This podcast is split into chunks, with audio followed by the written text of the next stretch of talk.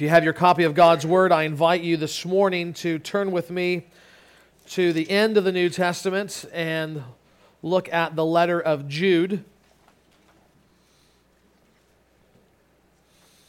Today we're taking a short break from our series in Luke, and we're going to spend a few weeks thinking about how we use our time and resources in a short series called Don't Waste Your Summer.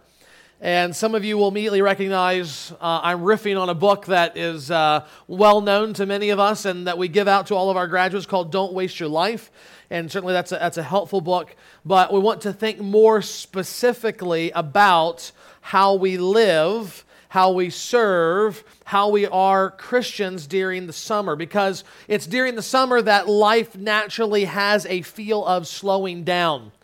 Uh, this is driven by the fact that uh, school is out, that very often community events increase, and this is normally the time when we go on vacation, as is evidenced even by looking around us this morning. Some people are already on vacation. And none of that is wrong, none of that is bad. The question is simply how do we respond to that, that kind of cultural feel of slowing down? Of relaxing, of doing things differently than we normally would. I think typically the response is well reflected, well illustrated in a t shirt that I saw recently. And at the top it says, My summer has been going well so far and it was a picture of, of, a, of a stick figure, uh, a man on a diving board, uh, positioned for a perfect three point dive. And as he goes off the diving board, you see his progress uh, listed out there. And as he begins to come down, he puts his hands where they belong. He goes into a twist, but then he lands on a couch, comfortably sitting with a remote in front of a television. And, and very often that, that's how the summer feels, doesn't it? Uh, we just want to unwind. We want to relax. We want to take it easy. And let me be clear from the outset that I'm not saying, I'm not saying that there is no place for rest or leisure. I'm not saying that. I don't even think those things are inherently sinful because God has wired us to be a people who require rest and leisure. Uh, stepping aside from the fact that God commands explicitly this principle in the Old Testament in the observance of a Sabbath for the Old Covenant people, even today, secular scientists have studied the effects of working seven days a week on the human body, and the results aren't good. Mental and physical strain, a decline in health, a premature death all result from people who don't know how to stop, who don't know how to relax, who don't know how to enjoy leisure time. So let me be clear from the outset that though leisure activities, the opportunities for rest and relaxation may go up in the summer, I'm not saying that any of that is inherently bad, whether it's the summer or across the rest of the year. But what I do want to target in on and warn us about is the tendency is the tendency to forget who we are and how we're called to live God's people even in the midst of opportunities for rest and leisure. On the one hand, those things should never become so important that they crowd out the normal routines of work and ministry, right? God does not go on vacation during the summer in the sense of he stops being God. And therefore, even when we are on vacation, we don't take a vacation for being God's people. So, so one of the things that is uh, in some sense, very difficult, but in other ways, very fulfilling, is that when we go away on vacation, we begin to think, where are we going to go to church on Sunday? And, and, trying to find a good church that we can fellowship with, that we can meet new people, we can see what God is doing in that area. I know when I talk to other friends, even pastors who are Christians, that is the last thing they want to do is go to church on vacation. But as God's people, even in the midst of rest, leisure, we, we don't stop being Christians. We don't stop, we don't stop having our identity in Christ and feeling the call that we normally should have. In fact, even in the midst of what might be lighter schedules and less responsibility over the coming months, I want to encourage you not simply to fall down on the couch, but to leverage the extra time you have for being intentional in pursuing the basics of Christian life. So, some of you have different work hours, or some of you don't have any school. What are you going to do with that time? Others of you have more time with your kids or your grandkids because they don't have any school. How are you going to invest in them during that extra time? Others of you will notice very little difference because you work uh, a 40 hour, 50 hour a week job, Monday through Friday, maybe even some Saturdays, and there's no break in the summer. So the question is well, do I not get anything out of this message? No, not, not at all. Because the question I would put to you is are you making the best use of your normal time? Not just the summertime, but your normal time. And so, over the next few weeks, what I simply want to do is to challenge us to be thoughtful and intentional so that we don't waste our summer. We don't look back a few million years into eternity and think, you know what? Uh, maybe, maybe I could have did something more than what I had done. We want to begin this morning by thinking about the fundamental, the most fundamental part of our lives as Christians, namely our ongoing relationship with God. We want to think about this from two verses at the end of Jude, verses 20 and 21. And if you'll remember, some of you probably more easily than others, if you've been in our community groups this year, Jude is writing to a group of Christians, instructing them about the need to fight for the Christian faith. He is telling them that they need to fight for the faith. That means knowing essential Christian beliefs and protecting those beliefs from false teachers. But it also means contending for the faith in our own faith. That is, being secure in our trust in God as we hold to an orthodox view of God.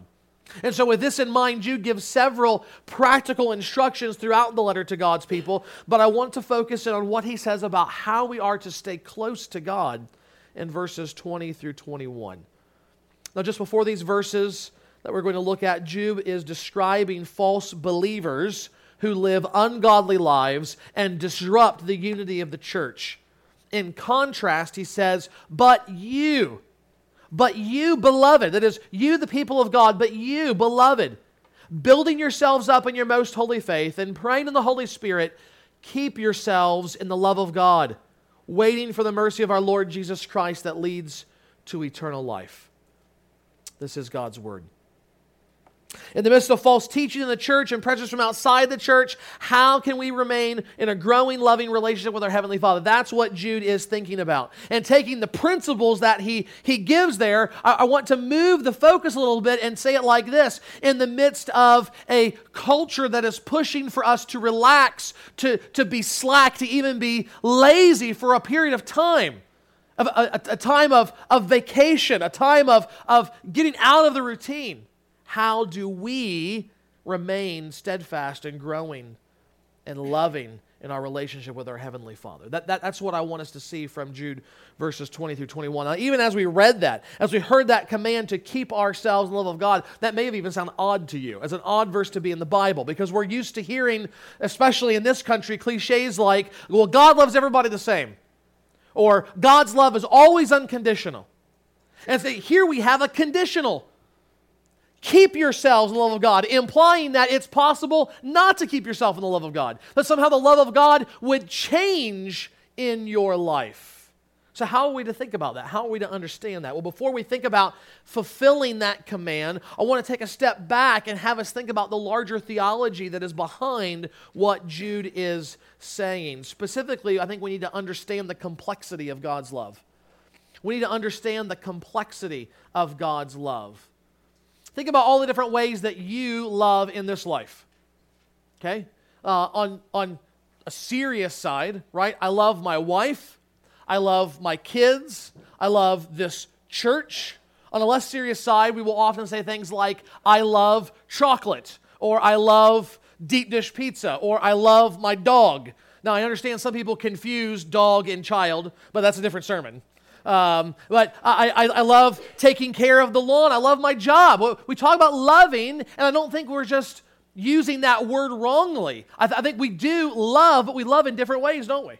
It would be weird and obscene if I loved my children the same way I love my wife, and the same way I loved you, the same way I love my dog, right?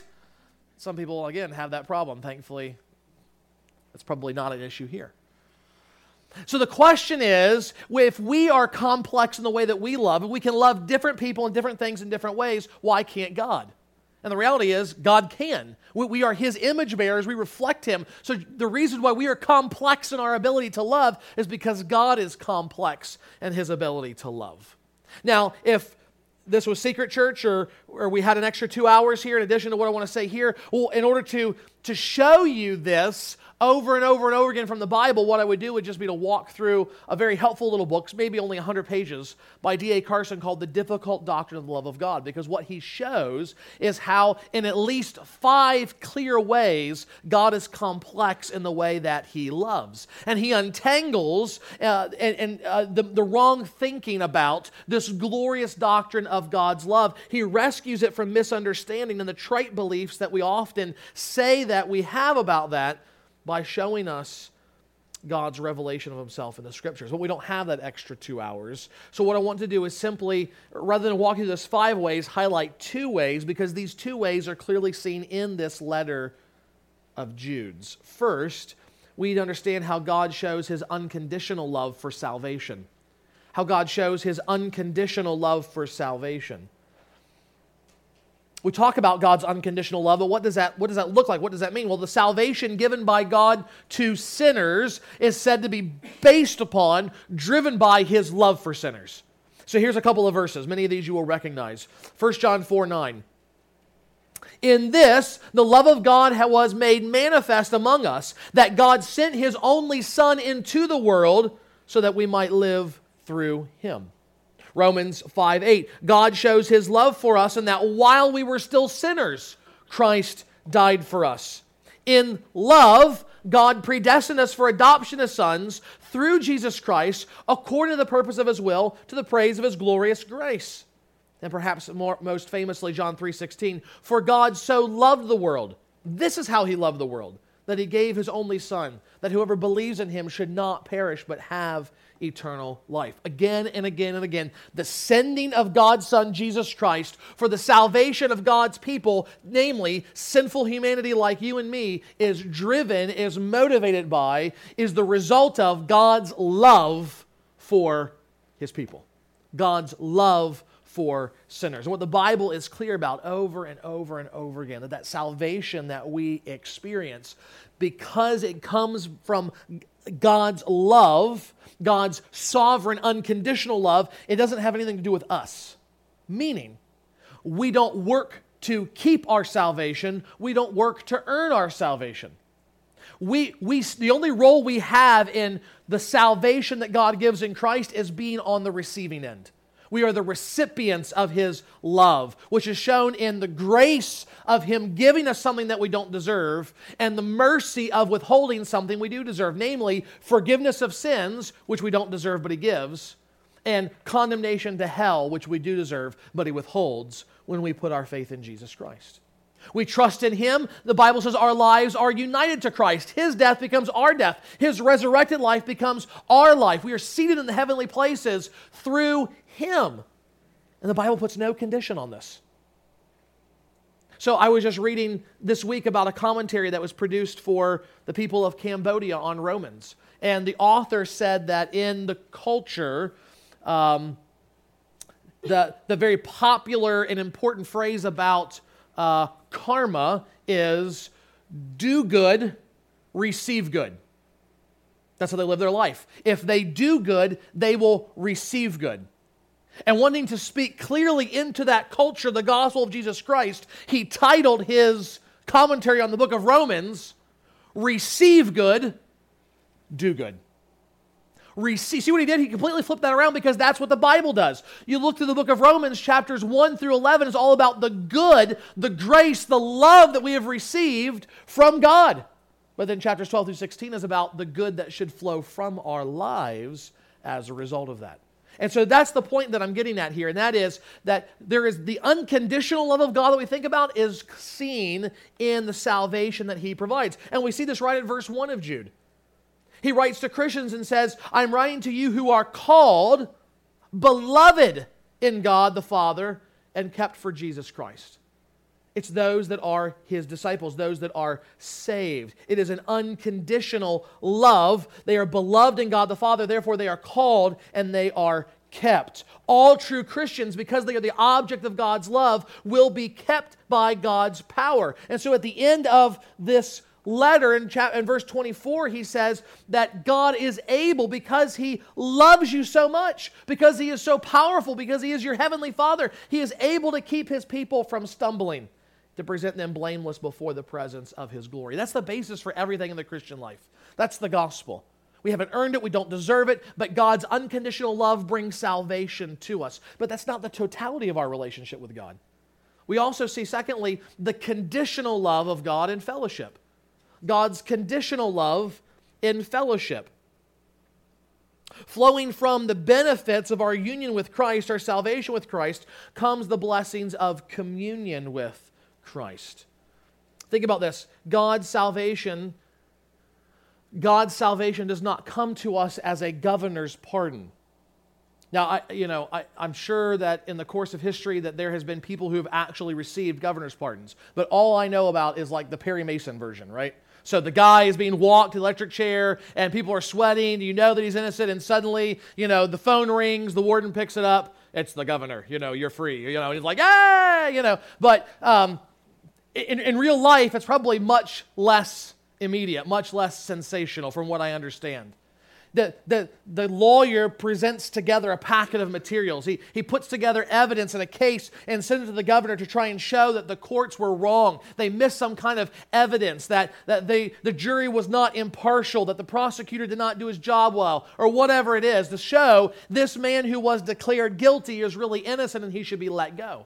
And so the governor weighs that and is able to exercise, if he has good judgment to do so, good, a good reason to do so, his executive privilege to pardon the individual, to commute their sentence. But then that's the end of it. I mean, what, what do you get? A letter? Maybe? So, some, maybe it's a phone call to the warden, to the justice people, but basically, the governor has no relationship with you. That's it.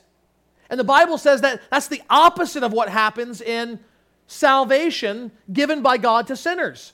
Number one, you are guilty. You don't deserve the pardon, but He gives you the pardon because He loves you. And more than just pardoning you, He adopts you. He brings you into His family, into the fellowship between Himself, His Son, and His Spirit that has existed eternally forever. So, so in First John, John writes and he says, We're writing because we have fellowship with the Father and with His Son Jesus Christ, and we want your joy, our joy, to be complete by you knowing that you have fellowship with Him as well because you've put your faith in Christ. So the whole, the whole movement of salvation is not just, although it certainly involves a legal declaration, you've been forgiven, you're not guilty that is simply one part of a larger relational love that God extends to us in bringing us into his family. And yet, as with any relationship, the way that we return God's affection or fail to return God's affection will in some way also affect how he shows affection to us. In other words, the Bible is clear that in our communion with God, when we sin, we can grieve Him. Paul says, don't grieve the Spirit in Ephesians because of your sin. That means we sin as God's people, that affects God. He is grieved by our sin. We can drift away from Him. That's what Hebrews warns about, right? That, that we can become cold in our relationship with God and begin walking away from God. We can dishonor Him with our lives, but conversely, we can cause God to rejoice over us. We can grow in our intimacy and our relationship with Him by our love for Him and our obedience towards Him. So, what we need to see is we have two different kinds of love that we experience from God. One is unconditional, has nothing to do with us, it will never change. He is determined, He is going to save a people, He will send His Son to do it, and He calls us by His Spirit to faith in Christ. Unconditional love. But then there's conditional love. There is the intimacy and the, of the fellowship that we have with God, and that can change. It can wax and wane over time depending on us, not God. You'll notice in James, it says, if we draw near to God, he will draw near to us. The one thing it never says is, God stepped away from us. God never says, I'm done with you. God, God doesn't do that. Because he's unconditionally committed to saving us. But the intimacy, the fellowship that we have with him might change based upon us.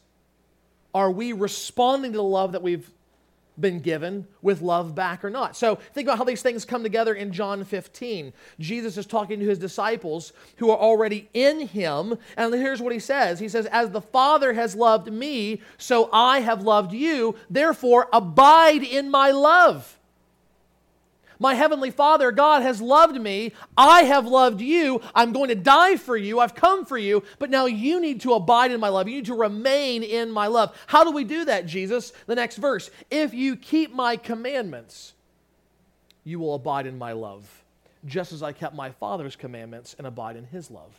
Jesus says, I show my love for the heavenly Father, for God, because I obey him in all that he says. The way that you can show love for me and love for the Father is by command by obeying what I command. And so I've used this illustration before, but I think it's the most helpful way to think about this. How these two loves relate is just to think about um, what should be any parent's relationship to their child in this life. I, have told my kids multiple times, hopefully drilling it down in their minds, that uh, I love them because they're my child, and that's not going to change. They could do some pretty rotten and crummy things. They could disobey uh, with, with a large amount of rebellion and hubris and hatred towards me, but they're still my children and I'm still going to love them. That being said, when they do sin, when they do disobey, that doesn't mean I want to pal around with them in that moment. That doesn't mean I want to be buddies with them, I want to curl up on the couch and watch a movie with them. They have strained the relationship. I might have to discipline them in some way. And therefore, we need to work at repairing the friendship, the relationship, the fellowship that exists between parent and child. But even if they're adults and they go off the reservation and they make all kinds of terrible decisions and our relationship is not good on that level, doesn't mean I ever stop loving them. Doesn't mean I ever cast them off and say, You're not like my child anymore. And that is what we see between these verses in Jude and throughout the Bible. There is an unconditional love of God towards us as people. It's never going to change. You're never going, if you're truly His child, you're never going to stop being His child. He won't love you any more or any less in that way. And yet, there is also the intimacy that comes from our fellowship, our relationship with Him. And that can change based upon our actions. We can either commit ourselves to loving God and to pursuing Him, or we can allow ourselves to drift away, to ignore the love that He has given to us and grow cold in our affections for Him. And so, what I want to encourage you then, the reason why we're going through is because great temptation for all of our lives, but especially the summer for some of us, is to allow our affection for God to grow cold, to not be diligent in our pursuit of loving, intimate fellowship with Him. So, Jude gives us some very specific help here on how to do that, to how to ensure that we pursue the fellowship of God's love. And that's the second thing we want to see this morning that we should pursue the fellowship of God's love. She says in verse 20, building yourselves up in your most holy faith and praying in the Holy Spirit, keep yourselves in the love of God, waiting for the mercy of our Lord Jesus Christ that leads to eternal life. Now, notice, those of you that are English geeks, there are three participles that modify the main exhortation. For those of you that are not English geeks, there are three verbs that end in ing that are affected by the central command keep in verse 21. So, how do we keep ourselves in the love of God? Jude says do, th- do three things build, pray, and wait. Build, pray, and wait. So, first, we are to build up our knowledge of God. That's the first thing that he says. That we're building ourselves up in our most holy faith. What does that mean? What does that look like? Well, I think what Jude has in mind here is something very similar to what his big brother Jesus said when he was preaching. And he told a story of two men that built homes. One built on the sand, the other built on a rock. And the same storm blew through. The guy on the sand lost everything, including his life. But the guy who had built his house on a solid foundation was saved, he was preserved. And Jesus says at the end, Those who listen to my teaching and believe and obey are like the guy who built on the rock. And I think Jude is saying something similar here. One of the ways that we keep ourselves in love with God, that we keep ourselves close to God, is by continuing to deepen in our knowledge of God. In other words, studying the doctrine of God should lead us to greater love for God. Theology should lead to doxology. The more you understand who God is and what He has done for you, the more you should want to naturally love and worship Him. So, if you want to take God lightly, if you want to love Him lightly, then take the Bible and theology and doctrine lightly.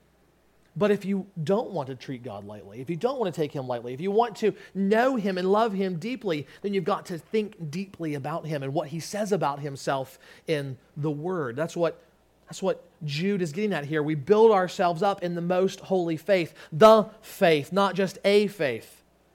The doctrine, the teaching about who God is that the church has always believed. So, practically speaking, this summer, what can you do to build yourself up in the most holy faith? Well, first of all, I would just say make a plan to read. Uh, make a plan to read. Not long ago, we handed out a personal disciple making guide. And part of that plan was a, there was a component that talked about the need for being in the Bible. Now, if you didn't utilize that tool, I'm encouraging you to take time now to think about that specific part of it. In the Word of God, we have the, the one true fount of all theology, of all right thinking about God. So dwell deep in it. Come with a big cup and keep drinking and drinking and drinking from this fountain. Uh, what does that look like? Well, again, it might look like all kinds of different things. Depends on where you are now and what you do and what you might be tempted to not do. But if you've got extra time, and most of us have lots of extra time, not just for leisure, but for other things as well, then what should you do? Well, there's one thing you could do, and that is read the whole Bible over the summer. Uh, you can read the whole Bible in about 90 days if you read 14 chapters a day, and that's giving you a couple of days off as well. If you divide the number of chapters by 90 days, you get, I think, 13.2. Now, I don't know about you, but I'm not going to read 13 chapters and then, uh, you know, 20% of a chapter. I, am going to read a whole chapter for the most part. So that's why I say round to 14. You can't go wrong. You get sick, you sleep in, you forget, whatever, you'll be fine. Some of you say, I'm not ready for that, right? Then just pick one or two books of the Bible and read them over and over and over again. Maybe borrow a commentary from a guy who has got a library lined with them and, and dig deeper. That's me, in case you missed that when you're asleep. Um, and, and, dig deeper into one book of the Bible that's, that's going to expand your mind in ways you've never thought of before in terms of God's word and his character and how he has saved us. But then remember that, that as much as we, we need to be a people of the book, and that's our first priority, God has gifted throughout generations teachers and preachers who are able to take the theology of the Bible and make it easily understood for us and practical for us. And so I would say pick a book or two, not just on Christian living, but a good theology, some kind of theology work, and dig into that and understand it over the course of the summer. Now, I know a lot of you feel like that you're not good at reading or you don't feel comfortable to read a lot. And I want to encourage you along two lines. First of all, just remember reading is a skill like anything else. The more you do it, the better you're going to get at it. And there's at least two or three people in this congregation that will tell you when they got saved, they weren't readers. They weren't readers, but people pushed them to read, and now they love reading. They, they probably read more than I do in the course of, of a week. They, they love it. Why? Because they know it is a means to growing in their relationship with God. So, so I want to encourage you try maybe to be a better reader, but in the meantime, use audio resources. There's books, there's certainly the Bible for free online that you can download and load up on your car or whatever you want to do. There's sermon series, there's lectures. You can go online and take seminary courses for free. Do whatever you need to do to deepen in your knowledge of God so that you can better keep yourself in the love of God. However, you go about it, plan for what you will read, when you will read, and how you will read. Secondly, I would say make a plan to memorize. Make a plan to memorize. It's not enough to just read and think about God's word. Store it up in your mind and your heart. Follow the example of Jesus and countless other believers before him and after him. Make God's word something you will always have with you something that will always be a part of you. Every week we have those fighter verses that are intentionally designed, that are chosen to help you fight off sin. But take something like Romans 8 or, or, or some other great passage of the Bible that, that that summarizes a chunk of theology about who God is. Think about Colossians chapter 1 or Ephesians chapter 1 and, and, and commit that chapter to your memory so that in the midst of temptation, in the midst of all kinds of things, you'll be able to draw up from a, the wellspring of the truthfulness of God's word and immediately take encouragement from it. Jude says, Beloved, building yourselves up in your most holy faith and praying in the Holy Spirit, keep yourselves in the love of God, waiting for the mercy of our Lord and Savior Jesus Christ. So we keep ourselves in the love of God by being built up in our most holy faith, but then secondly, secondly, we also need to pray in the Spirit of God be built up in your knowledge of God, and now, secondly, pray in the Spirit of God. Jude's instruction here is very much connected to what he has just said about building. Praying and building go together because it's one thing to know lots of information about God, it's another thing to have that information affect your life, right? So, what does James say? James say that the devil knows just as much theology or better theology than you do about God. But it doesn't affect his life. He rebels. He says, That may be who God is, but I don't like it, and I'm going to live contrary to that. So, so it's not much good if all we do is read, read, read, read, read, and never connect the mind and the heart. And the quickest way to connect the mind and the heart is by prayer. Not just for theology, but for anything. You have somebody that that hates you, you have somebody that doesn't like you, have somebody who gets under your skin, Jesus says, love your enemies. How am I supposed to do that? Well, what's the next thing he says? Love your enemies and pray for them. Why? It's very hard to hate someone if you're praying for them every day that God would bless them and open their eyes and be good to them. Suddenly, what you know to be true up here begins to migrate down here. And you're not just thinking, I, I got to be good to them, I got to be good to them. Suddenly, welling up from within you is love for them is a genuine desire to be good for them. So, likewise, when it comes to God, he says, pray in the Spirit. Now, how do we do that? Is that like tongues or some uh, extraordinary experience? Well, I don't think so. Because every time this phrase comes up, you see very closely to it is this idea of the Word of God or the truth of God. And so I think what what he has in mind here is, again, what Jesus talks about when he talks about praying in his name. That means we can't just pray for whatever we want and then say, and in Jesus' name, amen, and think God's going to honor it. When Jesus says, pray in my name, he means pray for the kind of things that I would pray for. Pray for the kind of things that would honor me, that would be in line with my purposes for your life. To do otherwise is the epitome of taking the Lord's name in vain. Likewise, the Spirit is desiring to conform us to the image of Christ. And part of the way he does that, Paul says in Galatians 4, is to put within us a desire to pray. Now, he gives us a desire to pray, but how does he want to pray? Well, he wants to pray in line with what he wants to accomplish for our life which is conforming us to the image of Christ. How do we know what that looks like? How do we know how that takes place? Simple, God's word tells us those things. So the same spirit that inspired the word, Peter says that men did not create fables when they wrote down the scriptures. They were borne along, they were carried, they were inspired by God's spirit. So that what is written down is the very word of God. So, the same Spirit who inspired the Word, I think, desires us to pray the Word. Because in this way, we'll always be praying for His will. So, I don't know what God's will for my life is. Open the Bible. What, is it, what does it say? That's what God wants you to do. It's who God wants you to be. It's what God wants for your life. Okay? If we are interpreting it correctly. All right? Otherwise, we become a cult. So, practically speaking, I'll just say this. We just talked about reading the Bible. Tie your scripture or your praying to your Bible reading. Uh, one of the things that we just taught in the women's leadership class a few months ago was uh, whatever you are reading in the Bible, at the end, stop and say, ask yourself, what does this lead me to rejoice in, repent of, or request from God?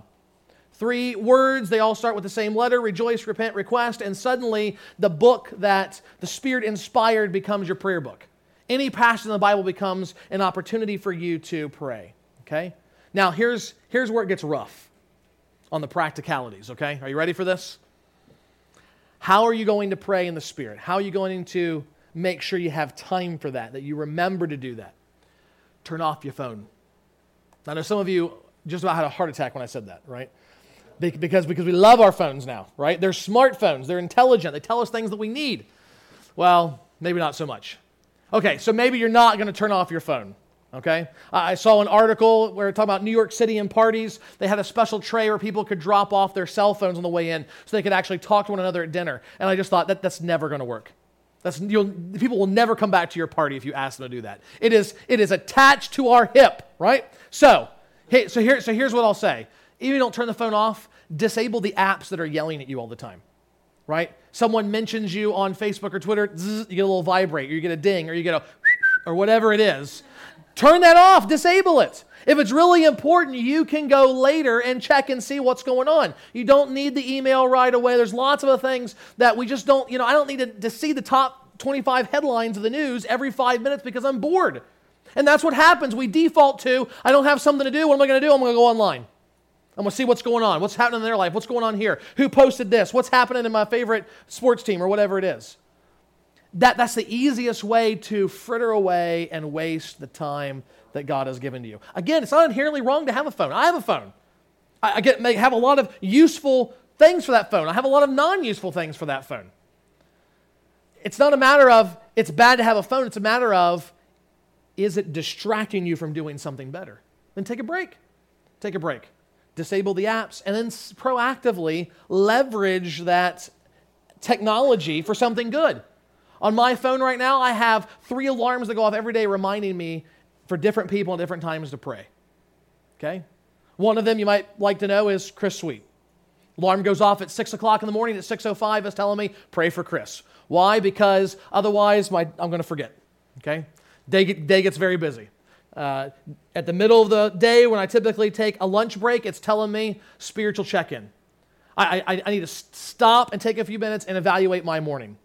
How have I been doing? Have I, have I blown it this morning? Have I, have I been unkind to my, my wife or my kids? Have I just been lazy and just piddle around looking at stuff that didn't matter? Uh, the, the, capacity for sin in the human heart is endless, and, and so is mine. So it's a check in. Do, do, I, do I need to say, God, I, I am sorry for how I just spent the last five hours of the life you've, you've given me? Help me to get reoriented on, on where I'm supposed to be. At the end of the night, it's, it's my prayer list. It's the things that, that I have that I regularly go through. So, so what have I done? I, I've taken a, an amoral piece of technology, it's neither good or bad, and I've turned it into be a tool for good. To remind me, hey, I need to be praying in the Spirit. I need to be spending time with God lest I drift away from Him and lose whatever intimacy I have gained over the last 20 or so years. Build, pray. Finally, Jude says, wait for the Son. You should wait for the Son. Like so many of the New Testament writers, Jude is urging his reader to look beyond their present circumstances. He says, Keep yourselves in the love of God, waiting for the mercy of our Lord Jesus Christ that leads to eternal life. Jude says believers should remember that a day is coming when Christ will return for his people. Now, again, think about why Jude is writing here. Because they're being infiltrated by false believers. They see disruptions and divisions springing up. Um, they, they, they see uh, discouragement coming to them, and it can lead them to be disillusioned, to drift away from God. And Jude says, combat that by focusing on the future. Remember, God's mercy is going to be supremely revealed one day when God's Son returns for his people mercy in ending all the pain of this life, mercy in loving us despite the sinfulness of our hearts, mercy in allowing us to see our Savior face to face. And Jude believes that remembering that mercy will allow us to pass on despite difficult circumstances. Pastor and theologian Tom Schreiner summarizes well. He says, One of the means by which we continue in our love for God is if we continue to long for the day when Jesus Christ will show us mercy, when he will grant us the gift of eternal life, and we will be perfected forever. Those who take their eyes off their future hope will find their love for God is slowly evaporating, and it will be evident that their real love is for the present age. So, how do we keep our minds fixed on the future? How do we, how do we remember? How do we wait patiently for the mercy that is going to be shown to us? Well, again, just a few practical tips here. I think what we should do is end every day by reflecting on the day. And what that might mean is just you, you lay your head down, you turn the lights off, you're getting ready for bed, you just stop and you think about what was the day like? What was the day like? And I hope two things will, will happen as a result. First of all, you will feel the joy of the unstoppable love of God and His provision and protection for you each day. We've been well fed. We've enjoyed good health. We have a job, a family, friends, a church. God has often kept your foot from sliding into sin where it might otherwise have gone. Rejoice and be thankful for the kindness of God that day. But secondly, think about the day in order to feel the pain of life in this sinful world, often of our own sinful hearts. At times, God was urging you to flee sin and you didn't listen, you gave in. You read news stories or talked to people who experience pain and tragedy as a result of sin in this world. These two things together, the, the joy of God's kindness and mercy now and the, the devastating effects of sin in this life now, should, should do two things in our life. Number one, they should remind us of the sinfulness of sin, but they should also cause us to long for the relief of the mercy of God that's going to be revealed in the coming of Jesus Christ. And together, those things should help arm us in the now for loving our Father and remaining intimate with Him. Many, many years ago, uh, I enjoyed a very close friendship with someone. Uh, we spent a lot of time together, had a lot of fun together, had a lot of serious conversations together. And then over the years, it began uh, to be harder and harder uh, for us to get together, for us to talk, for us to, to spend time together. And ultimately, that came down to one thing the, the dissolving of that friendship and its intimacy came down to one thing the guy wouldn't return my emails. I'd be writing to him, asking to get together. How are you doing? And days and weeks would sometimes months would go by before there was ever a response.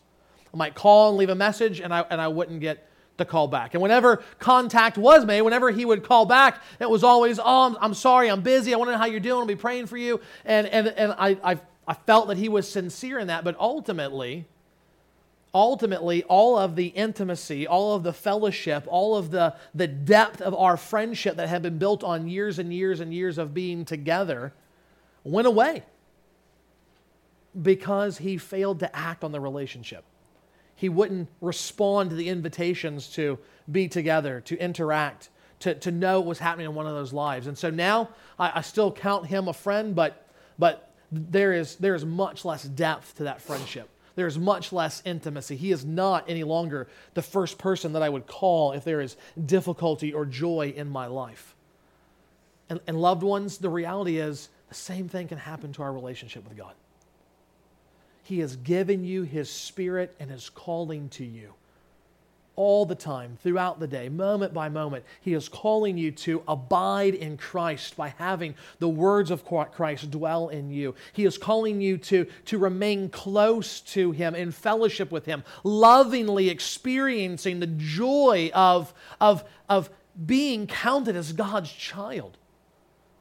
But when we plug our ears to that call, when we lay aside the word of Christ in favor of other things, when we allow our desire for, in the summertime, relaxation and fun to outweigh the call of God, then it is very easy for us to drift apart from Him, to lose the intimacy that we once had. And my call this morning is simple don't waste your summer like that. Don't, don't allow the, the, the non sinful fun and relaxing activities that are going to be offered to you to crowd out the essential, eternal joy of a growing relationship with God. Father, we're so thankful for your word, which shapes us and guides us and directs us and helps us to understand not only who you are, but how we should live in light of you. And I pray that now, as we begin to respond with song and by worshiping at your table, that you would continue to be merciful to us, that you would continue to speak by uh, the word that you have given, that our hearts might be drawn up in repentance and faith to you. We ask it in Christ's name. Amen.